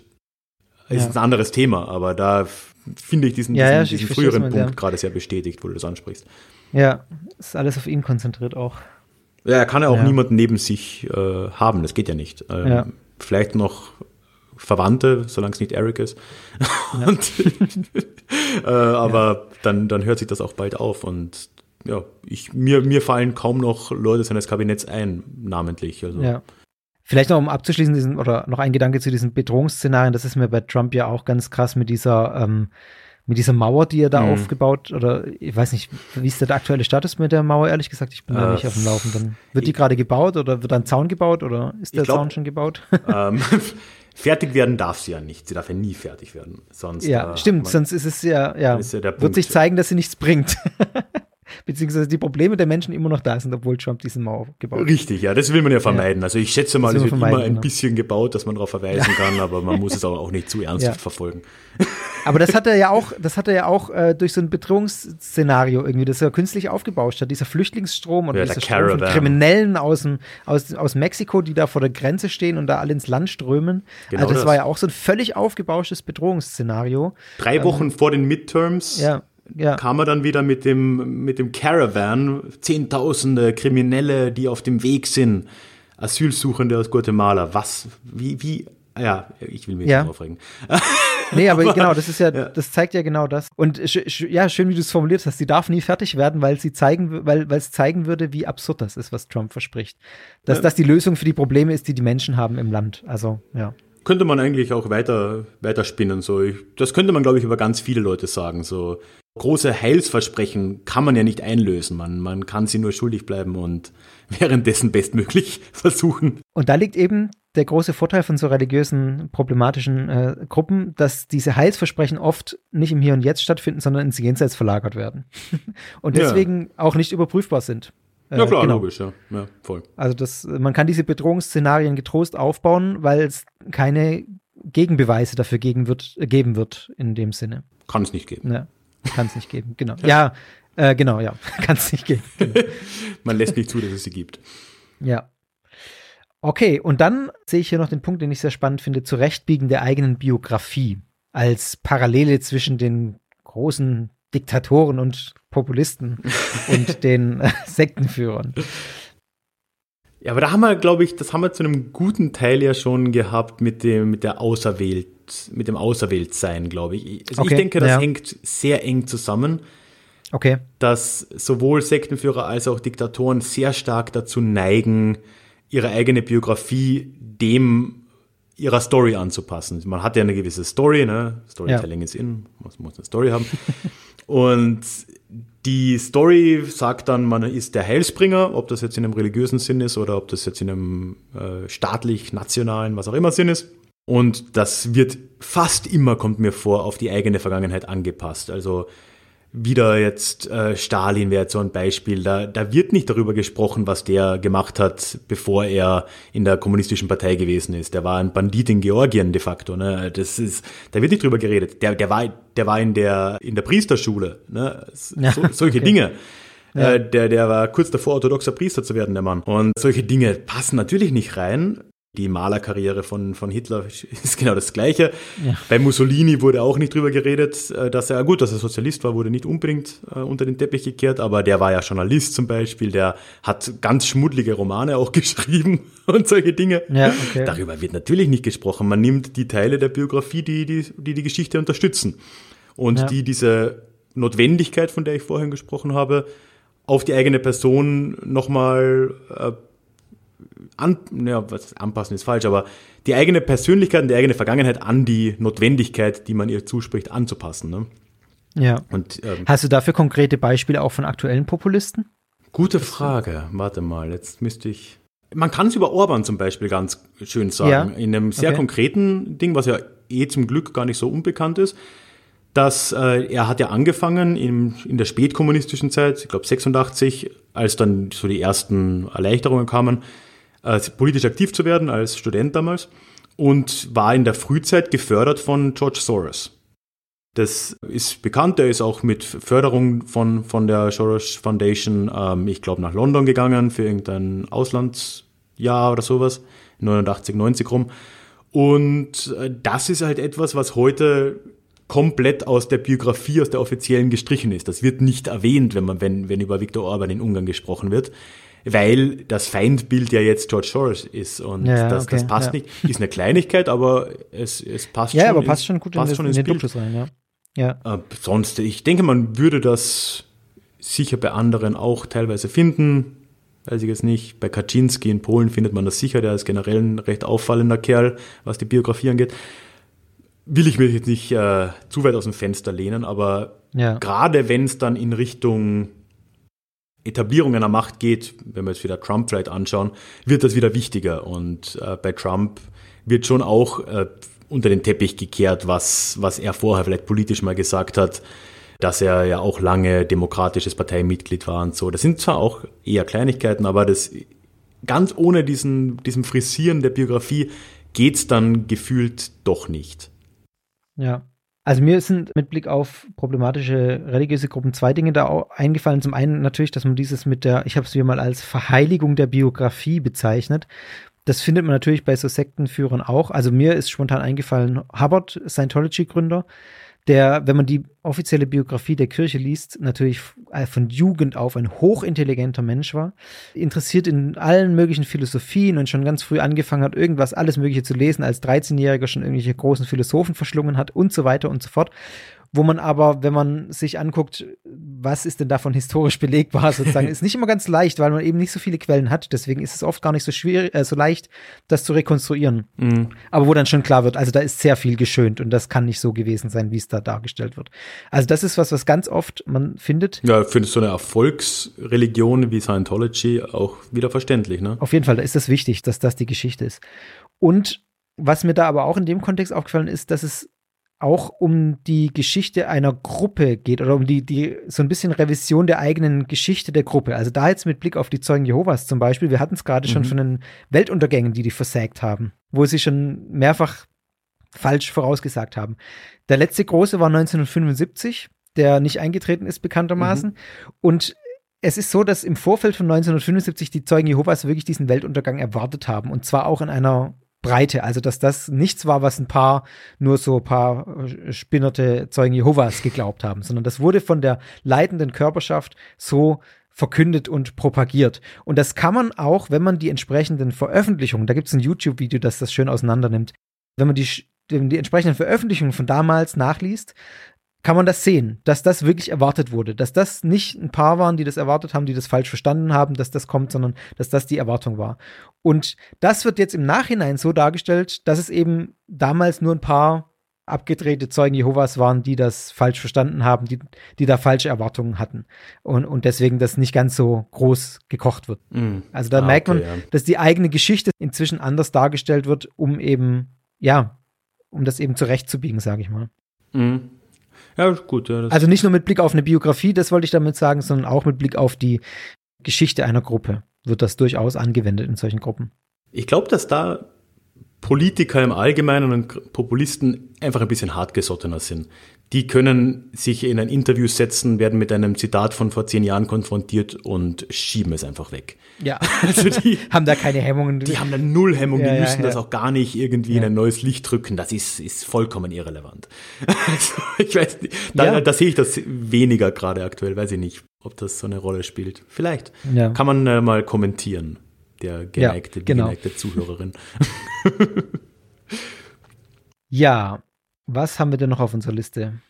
Ich glaube, wir haben gut abgehandelt, oder?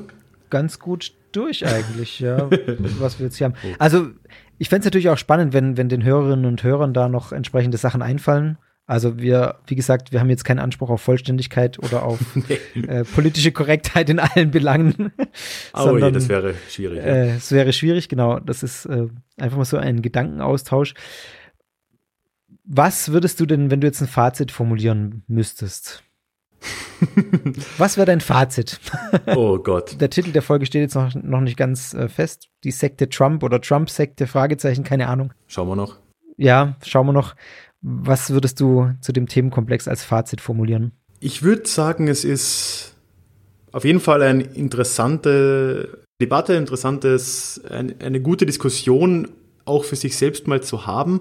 Ich glaube nicht, dass wir jetzt zum Schluss kommen können, dass die Strukturen komplett die gleichen sind, dass ein Populist oder ein Diktator to be oder ein tatsächlicher Diktator derselbe sind oder die gleichen Personen sind wie vielleicht ein Sektenführer.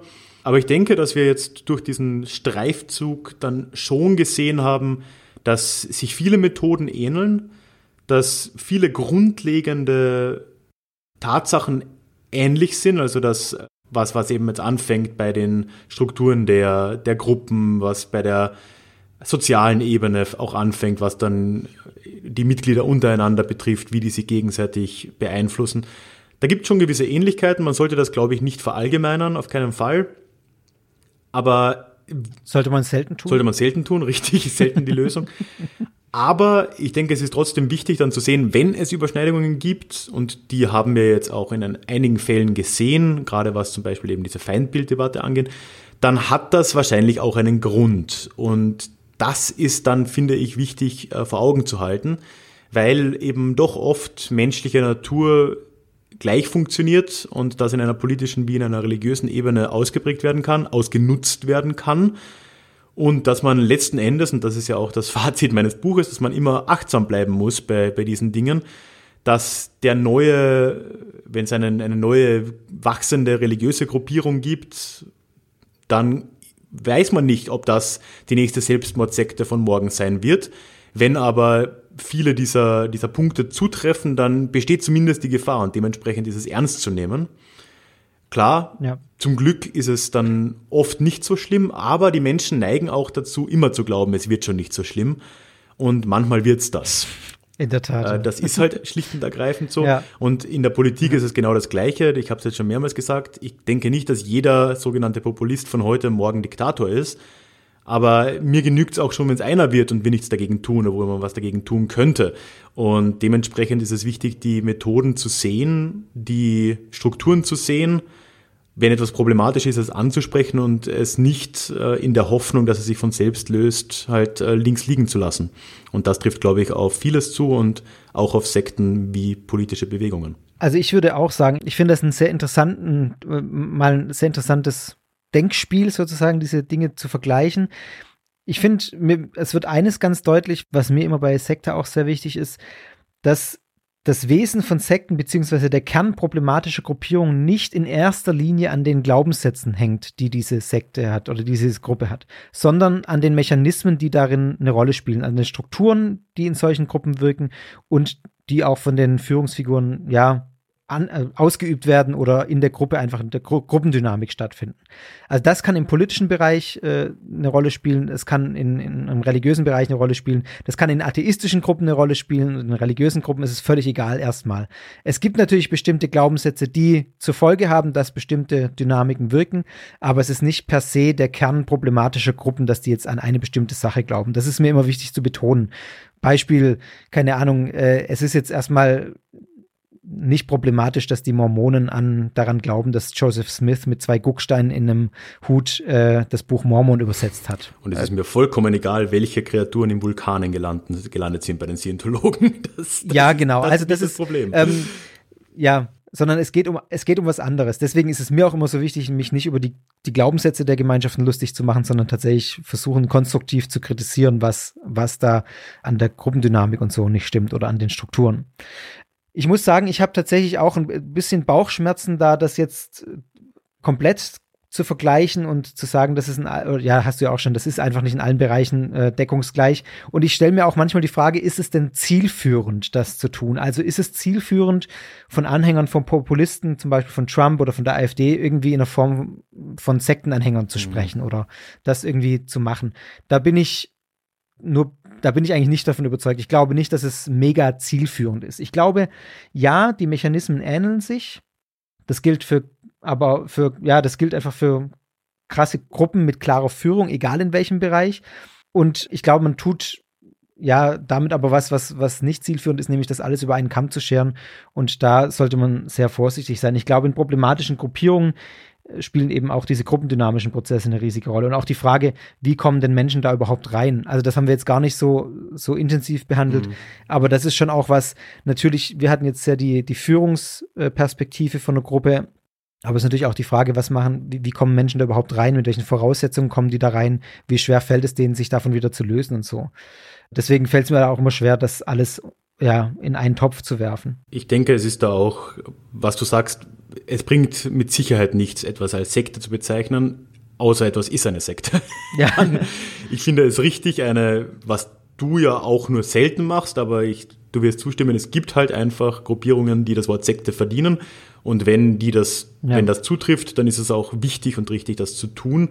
Aber wenn man damit rumwirft, und da kommt jetzt ja dieser Titel, den du ja aus einem irgendeinem Zeitschriftenartikel, glaube ich, hattest, oder? Die Trump-Sekte nee, es ist oder Englisch, Buch. Also es gibt uh, The Cult of Trump ist ein Buch ah, ja. von, von einem äh, amerikanischen äh, Psychologen Stephen Hassan, den ich auch schon mal äh, hatte okay. äh, in, in, also äh, ich habe schon mal über ein Buch von dem gesprochen im Podcast Folge 17 zur Gehirnwäsche.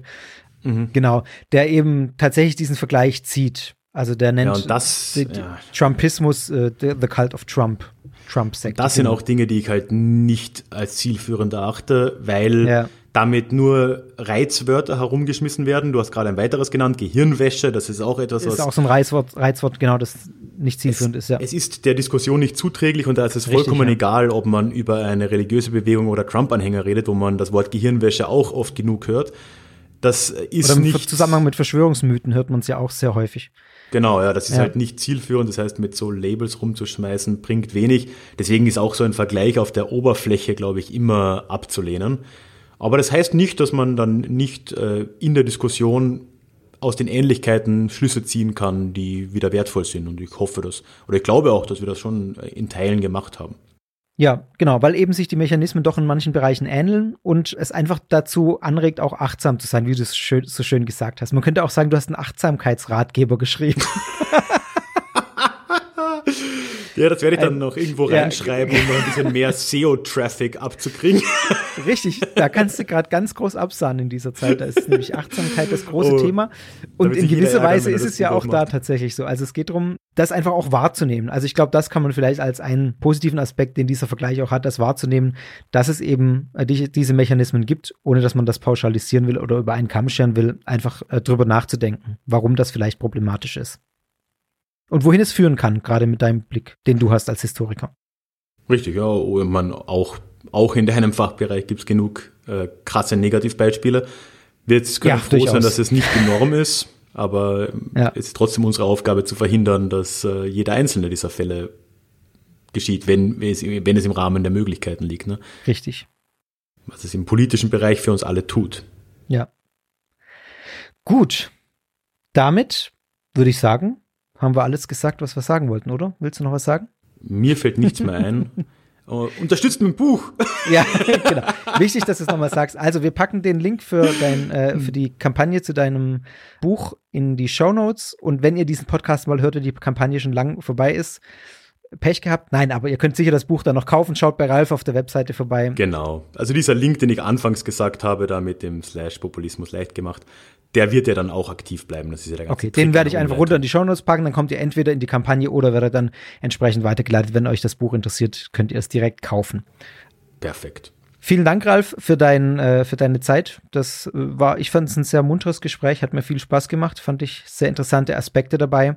In diesem Sinne sage ich mal Danke, Ralf. Und wer weiß, wir finden bestimmt mal noch irgendwann ein Thema, wo wir nochmal gemeinsam zusammensitzen. Mir macht es auf jeden Fall viel Spaß. Den, den, jährlichen Rhythmus halten wir durch. Stimmt, es ist ziemlich, na, das war im März, glaube ich, letztes Jahr, oder? Ein bisschen länger als ein Jahr. Ja, aber, März, ja, aber so einmal im Jahr kann man das anpeilen, finde ich gut. Fände ich schön. Mich interessiert, wie gesagt, total eure Meinung zu dem Thema. Was denkt ihr? Äh, kommentiert da gerne mit in den Kommentaren auf der Webseite sekta.fm oder bei Ralf unterm Podcast. Wie heißt, äh, sagst du es auch nochmal? Äh, der Podcast ist, heißt Déjà-vu Geschichte, aber alles ist auf meiner Website auf ralfgrabuschnick.com. Genau. Oder in den sozialen Medien sind wir auch unterwegs. Ich in jedem Medium eigentlich als Sekta Podcast und äh, du. Äh, ich Weiß nicht auswendig. Bei Twitter findet ihr ihn auch.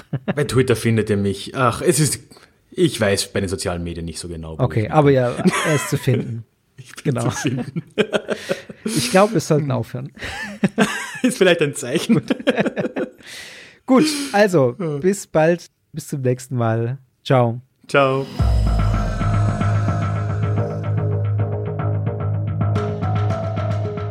Das war's, unser Gespräch über die Vergleichbarkeiten und Nichtvergleichbarkeiten von Populismus und sogenannten Sektenführern. Es gab ja bereits schon einmal eine Crossover-Folge zwischen Ralf und mir zum Thema Santa Muerte-Kult. Das war Sekta Folge 15. Und ja, wer weiß, vielleicht wird es auch in Zukunft weitere Kooperationen geben. Abonniert seinen Podcast Déjà-vu Geschichte, unterstützt sein Buch bzw. bestellt es vor, es lohnt sich mit Sicherheit ralfgrabuschnik.com ist seine Webseite. Dort findet ihr alle Informationen, alle weitergehenden Infos, die ihr braucht. Und wenn euch Déjà-vu Geschichte oder Sekta gefällt, erzählt davon weiter. Das ist die größte Motivation für uns Podcaster, wenn wir Feedback bekommen, dass das, was wir hier tun, auch tatsächlich ja, gehört wird, wahrgenommen wird und den Leuten auch einen Mehrwert bringt.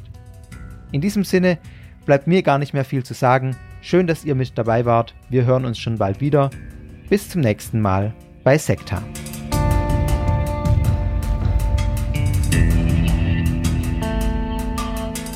Das war Sekta, der Podcast über Sekten und religiöse Sondergemeinschaften.